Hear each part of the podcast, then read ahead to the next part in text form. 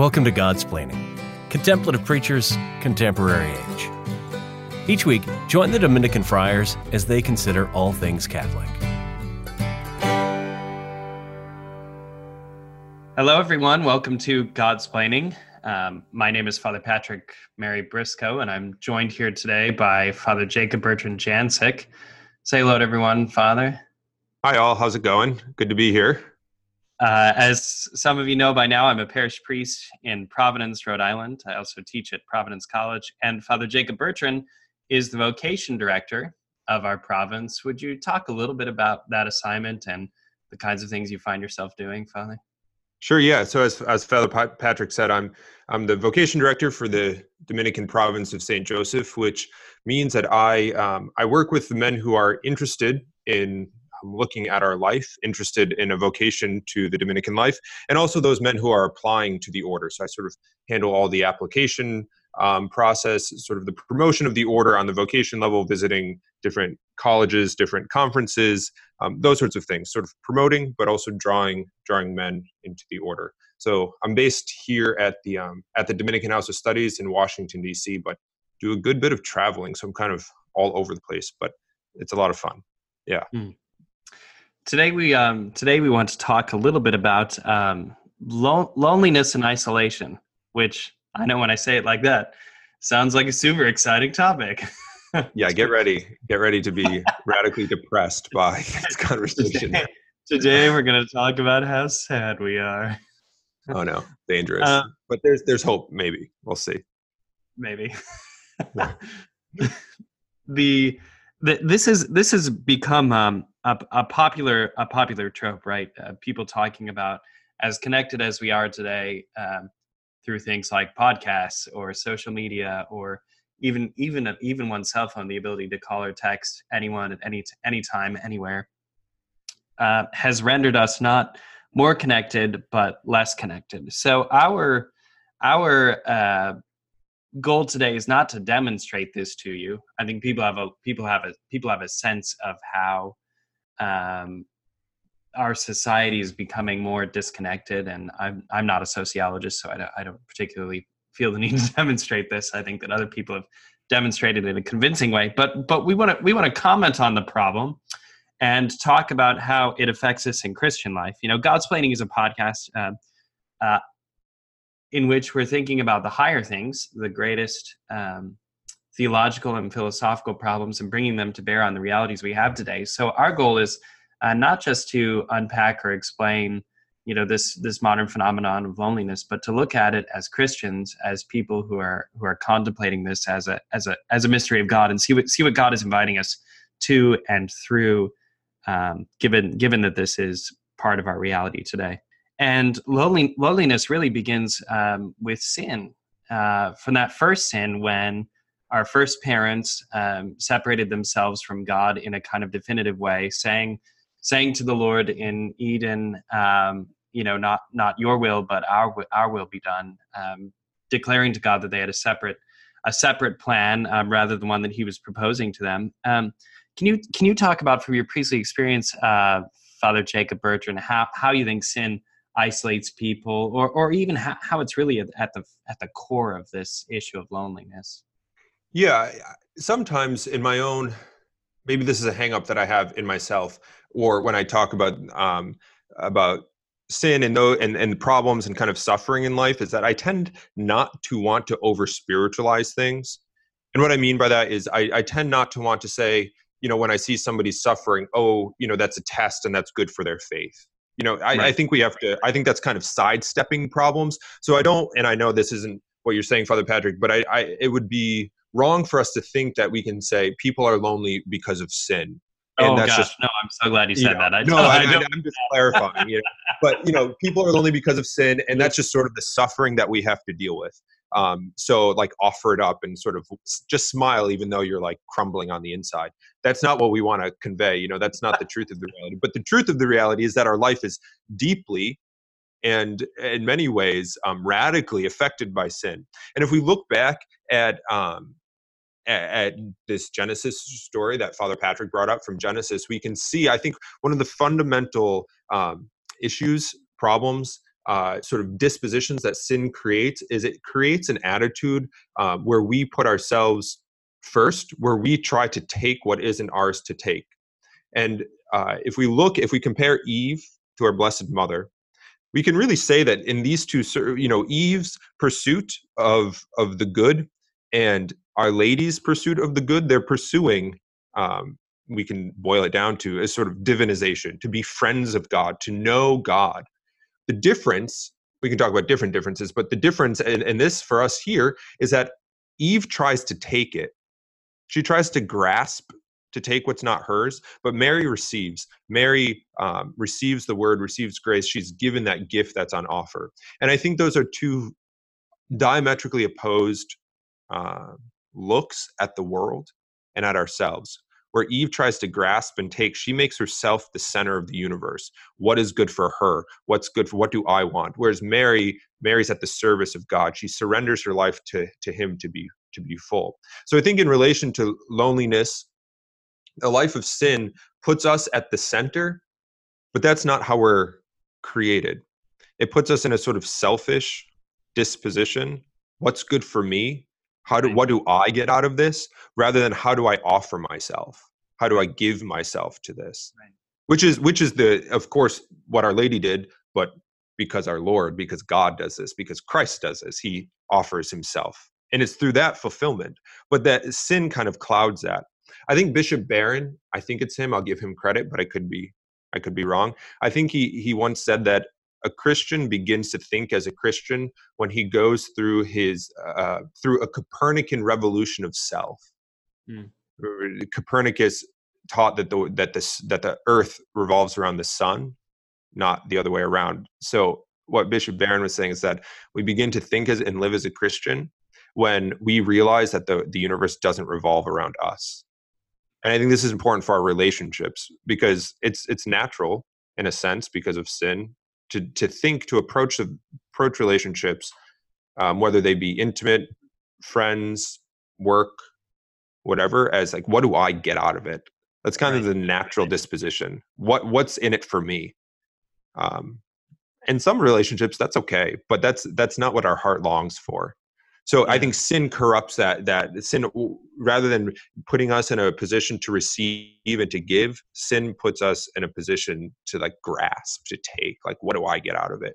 Um, and we can see this all throughout salvation history, all throughout the scriptures, um, throughout the stories of of the Israelites, throughout even the New Testament parables. All of this, it's it, it's always there's always something wrong when we're kind of grasping, taking. I don't know, Father Patrick, if you had other sort of theological thoughts there on on sin uh, but that that's sort of the where the starting point for me.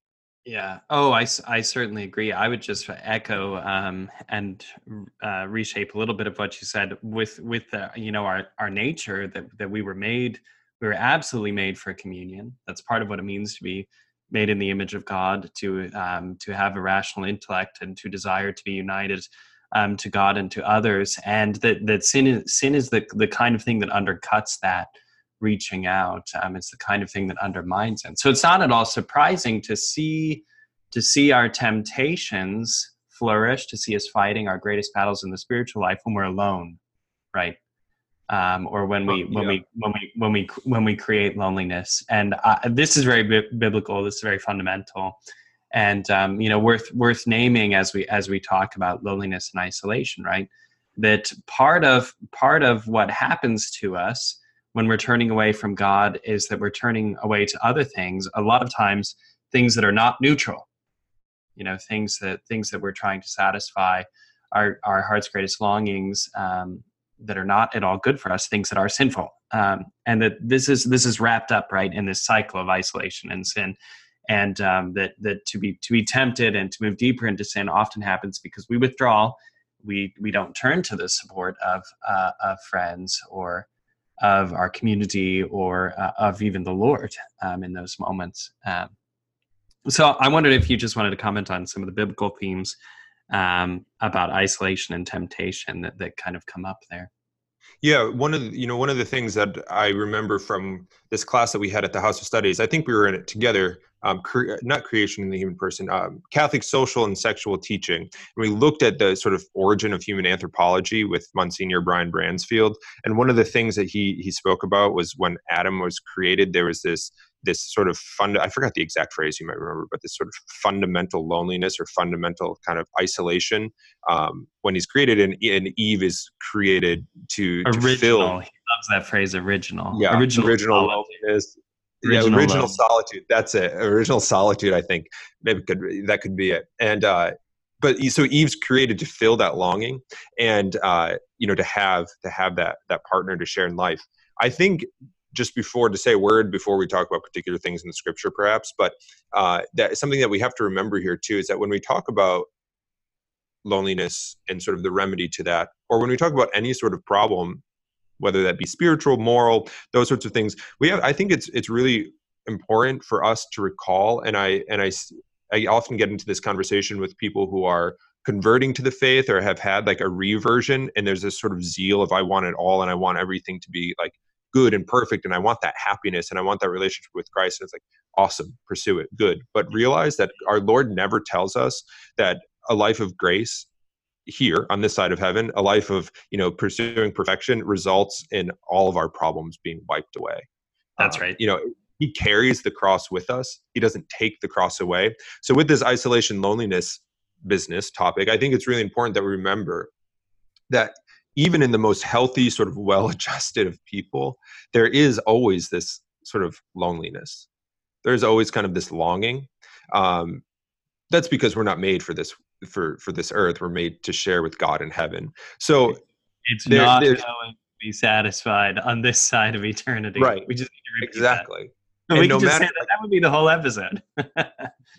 perfect it's not going to be satisfied on this side of eternity i often use the example when i'm talking about our desire for goods um, i often use milkshakes for examples because it's my favorite food they're awesome and uh, you know to, to sort of stupidly make an argument for our infinite longing that i could have one milkshake and it could be like the best milkshake ever but like 10 minutes later i'm kind of wanting a second one that What first one like perfect perfectly satisfies me but like 10 minutes later i was like I could do another one.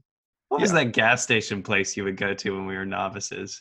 UDF, United Dairy Yeah, Farmers, which or is- something. when, folks, when we were novices, Father Jacob Bertrand would just like give the look to one of us, to our classmates, and just go UDF milkshake.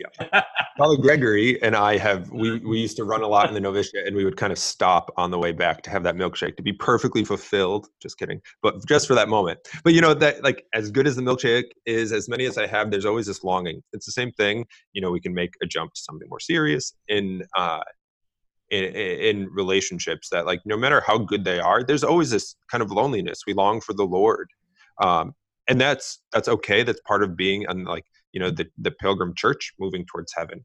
Uh, so when we look you know kind of perhaps at, at scripture to, to kind of highlight this this desire for christ but also as father patrick was talking about this sort of um, temptation and isolation of course the first the first kind of scene that pops into my mind is our lord's temptation in in the desert. Uh, our lord was tempted when he went out to the desert alone. Uh, he was out there for 40 days by himself and was tempted by satan. Um, we can also think of of uh, like the demons or the various stories about the the demoniacs or the possessed in in scripture. They're often set aside um, they're cast aside you know they're perhaps it's not because you know they didn't go out there by themselves often they were put you know they were chained away from the people but there's there's this whole imagery in the scriptures that we're tempted we're broken we're we're separated from god in sin.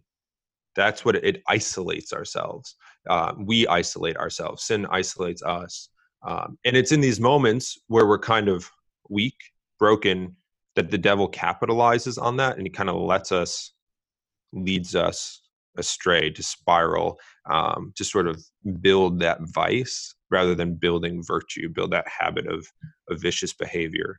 Um, and i think one of the greatest uh, tricks of the devil uh, in our spiritual life and you know hearing confessions and these sorts of things you often hear it that that people feel very alone in their sin and this Mhm. compounds the loneliness um, they they sort of feel that the shame leads to a sense of loneliness and isolates even further you know it's sort of a, a regression into yourself that as you know you fall you sin or even you're tempted and you're you know you kind of feel that shame. So you kind of pull retreat from other people. Um, i don't know if you've experienced that in your conversations with people or or what but that's that's something that that i think is quite a common human kind of experience uh, yeah, sort of the compounding I found something like that um, this Lent, actually, as we were going through the, the narrative of Holy Week. Um, it's it seems that the the disciples, you know, who knows what they were actually feeling, right? So there's a fair amount of projection and speculation on my end going on here. But but how could the disciples not have felt, you know, in their in their emotional life, a, a sense of abandonment by Christ? You know e- even though they had been told they didn't have the grace of the holy spirit right to understand the the mysteries of the redemption and the whole thing would have just been very dark um, which i mention because that should be a consolation for us knowing that christ's own intimates um, would have gone through something like this. It doesn't it doesn't isolate us. And, that, and that's why i like your point your reminder and we're going to say it again and we're probably going to say it like three more times on this episode uh, that we are not perfectly fulfilled on this side of eternity. That that that that's what um, our path of holiness looks like ne- um, here here on earth, and this includes any any kind of vocation, right? Um, just because you're married doesn't mean you aren't going to be lonely sometimes. Right, just and because just because you live in a religious community of you know at the House of Studies here of seventy plus men doesn't mean that you can't be lonely sometimes either.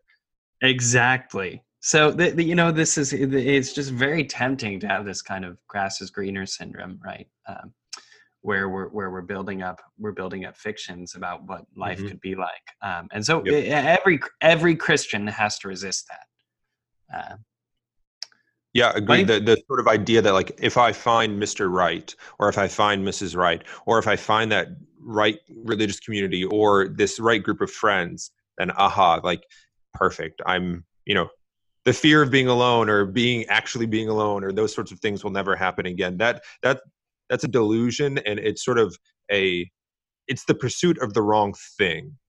Mm, and when we pursue yep mm-hmm, amen. When we pursue those those things when we sort of delude ourselves to think yeah there's the solution we, we're left where it's again we kind of regress into that spiral of just perpetual disappointment um, which which is even on this side, even on this side of heaven, is not what we're made for.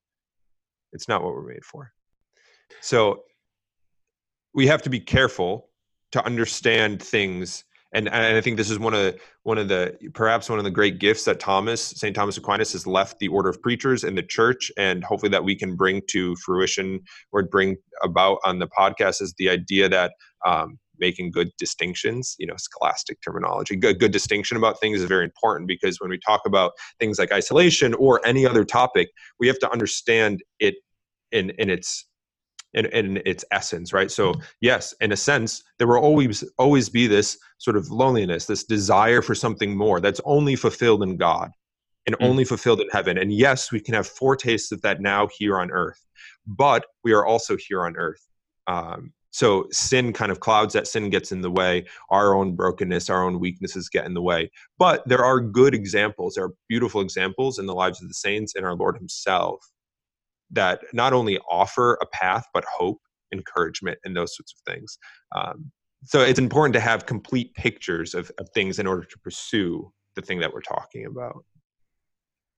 That's yeah that's a great that's a very eloquent summary. So so far in the episode we've talked about this problem of this problem of loneliness we've tried to unpack a little bit uh, of where it comes from how sin affects it how our isolation kind of drives that in a, in a, in a cyclical way. And when we come back here we're going to talk about um, christian friendship. Friendship as the as one of the great one of the great um, remedies might be too strong a word but one, one of the great helps right that we have um, in in facing this loneliness. Um, so we'll be we'll be back in just a minute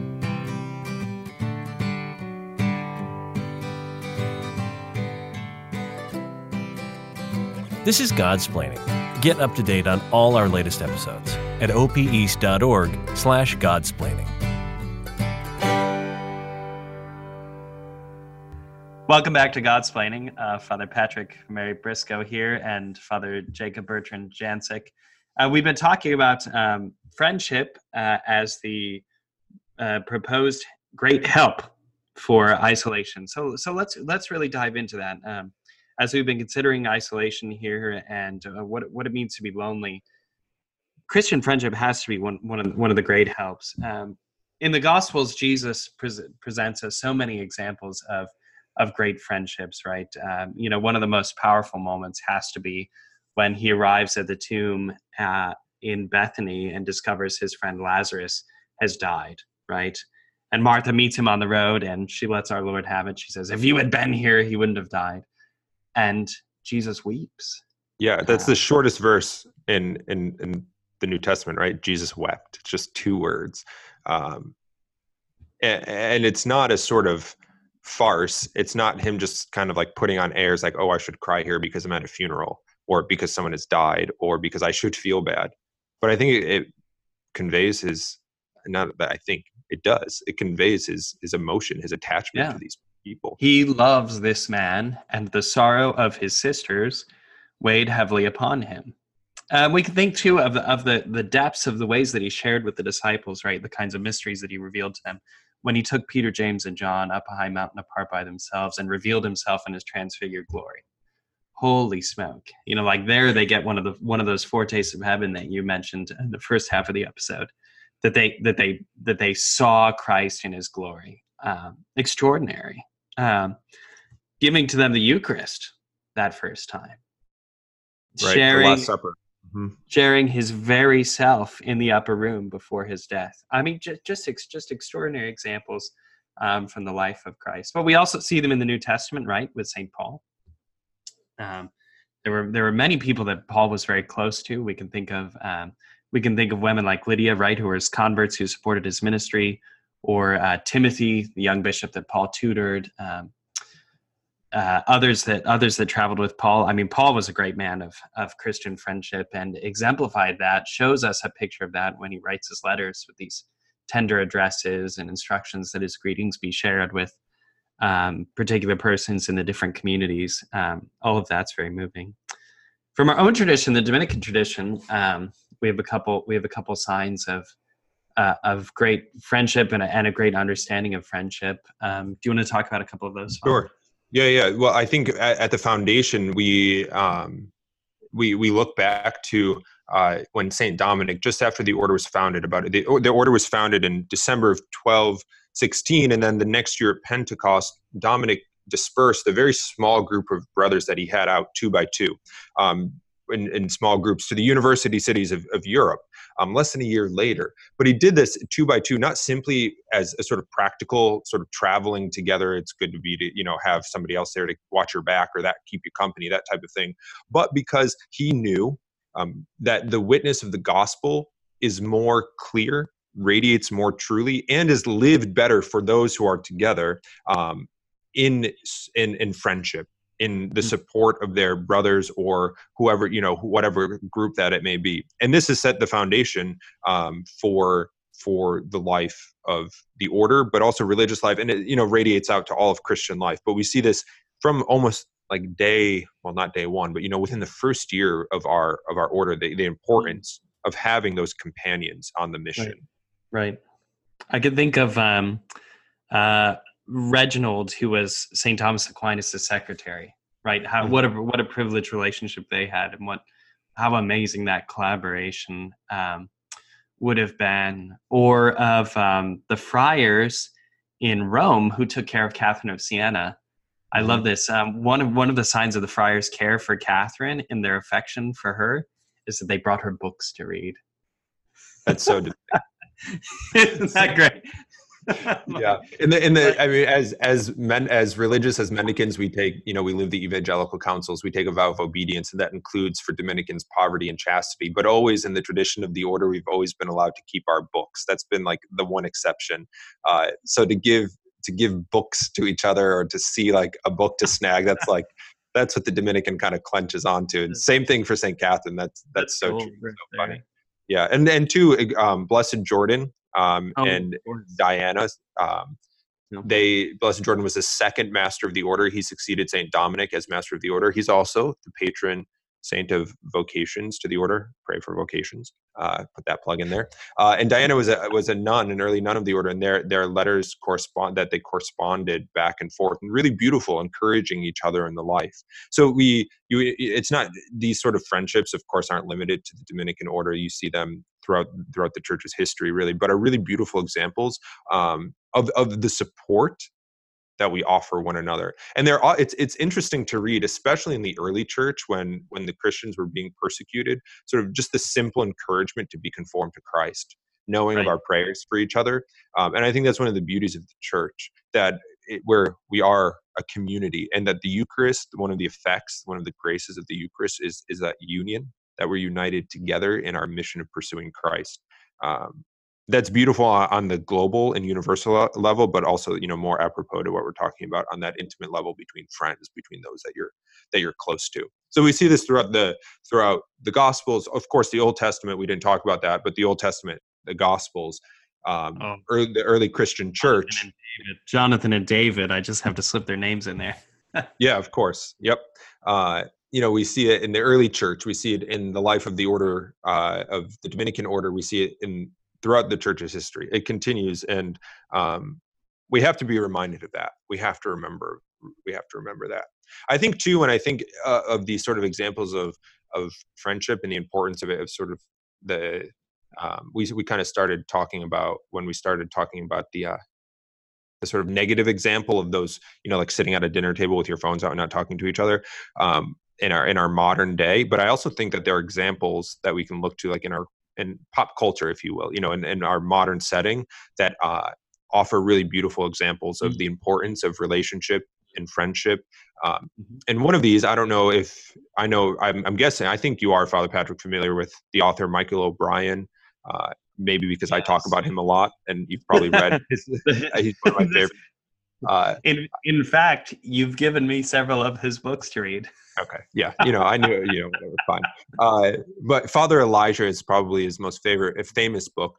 Uh, but he came out with a book a couple years ago called The Fool of New York City, and it's a really interesting book, a really great book. Uh, and in in that book, it's a story about a man. I, I won't give it all away or summarize it all, um, but it's a story about a man. The beginning of the the story, he wakes up having um, lost and you know suffering from amnesia. He completely has lost uh, who he is and um, where he is his history his past. And the whole book is this sort of relationship between this guy and another another man who he becomes friends with trying to find their identity. Um, so Max is the main character who's lost his his memory. Billy's his friend, um, and Billy sort of act, acts as uh, a kind of Christ uh, figure to him and leads him along.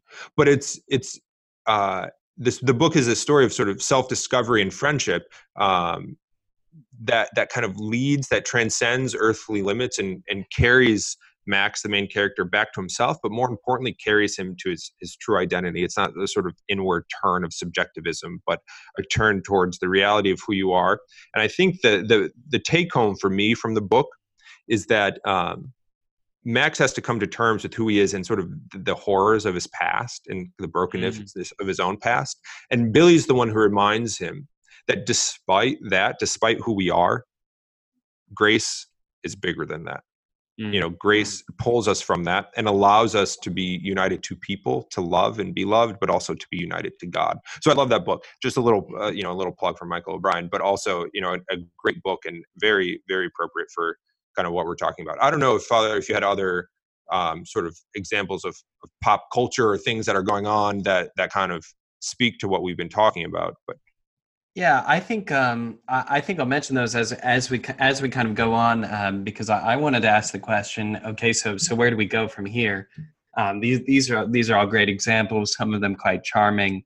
Um, but but but how do how do we how do we cultivate friendship um, in a way that's compelling and that's particularly Christian in the United States uh, in 2019? Uh, and you know how how do we go about this? And you know, for me, I think the I think one of the first things is that we have to take seriously um, that Christ is inviting us um, to a particular relationship with Him. Um, so in, in, in order to begin to take friendship seriously, we, we have to we have to engage this question uh, of friendship with Christ. Um, I found that um, idea, that line, that saying, even Jesus is my friend. I've always found that foreign and bothersome in my in my own experience of Christianity. Yeah, and kind of hokey, I've, like you know, yeah, like feel I've, good. I've never been I've never been willing to say that or comfortable to say that, uh, comfortable with saying that. But um, but but but the reality is that we are being invited into this kind of intimacy with the Lord.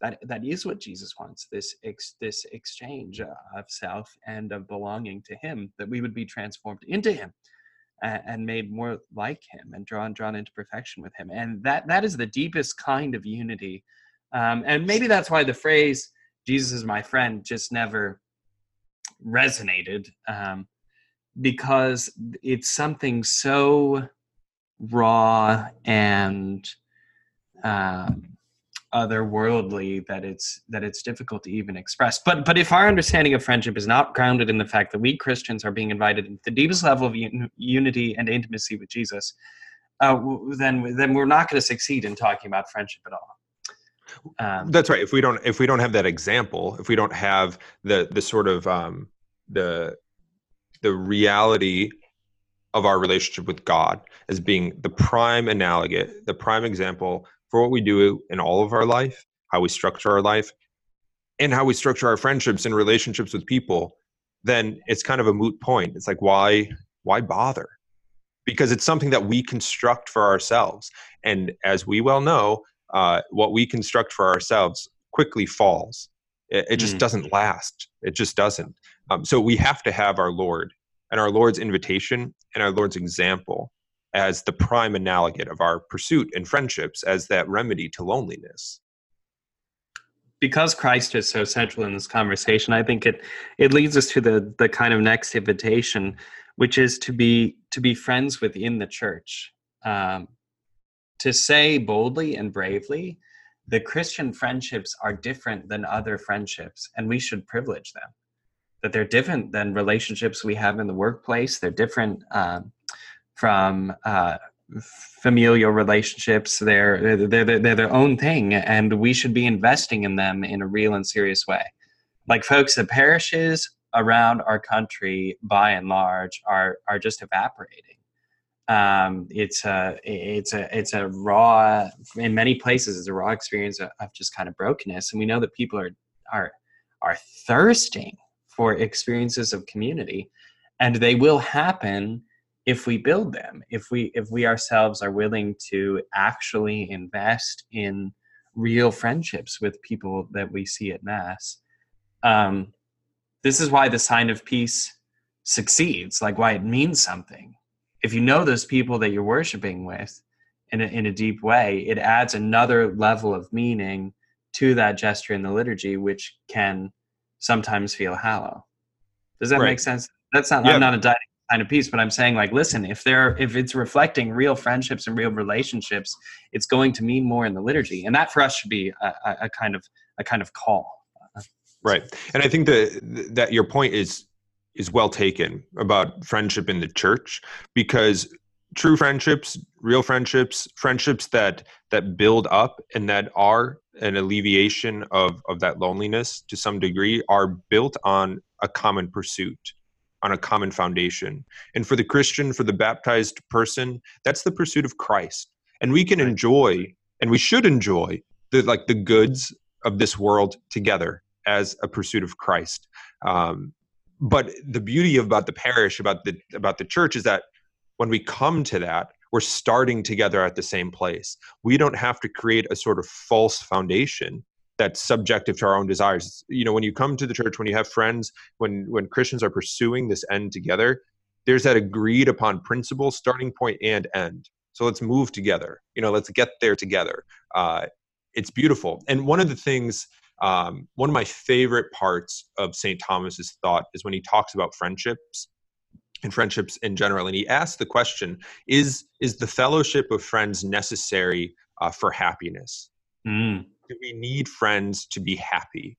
Uh, he talks about this in the Summa, and he says, with respect to this to this life, uh, he says the happy man needs friends. Needs friends. It's not like it's nice to have them. We need them to be happy. Uh, but what's even what I what I think is even more beautiful is he asks the question, what about in the next life? That we've you know we've talked about that that what we're made for. Do we need our friends to be happy with respect to beatitude? And absolutely speaking, Thomas says no we don't. Well, why? Well, because God fulfills, God is not lacking.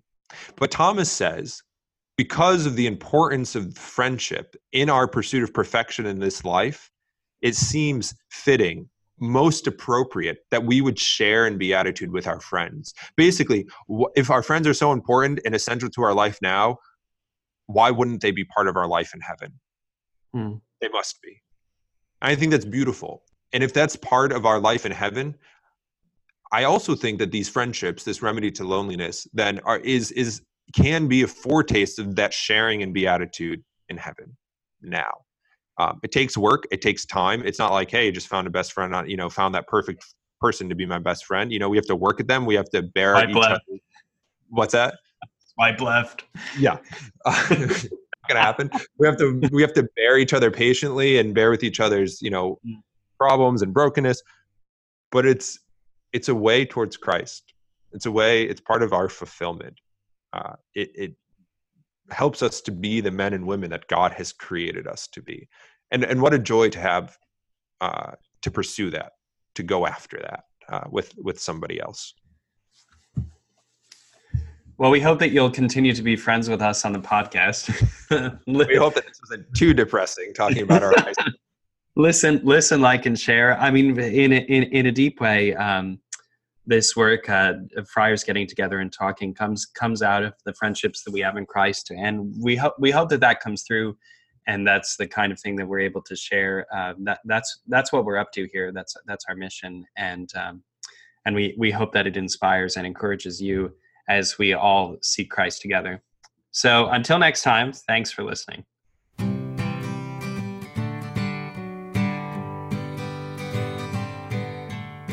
Thanks for listening to Godsplaining, a work of the Dominican Friars of the Province of St. Joseph. Visit us at opeast.org.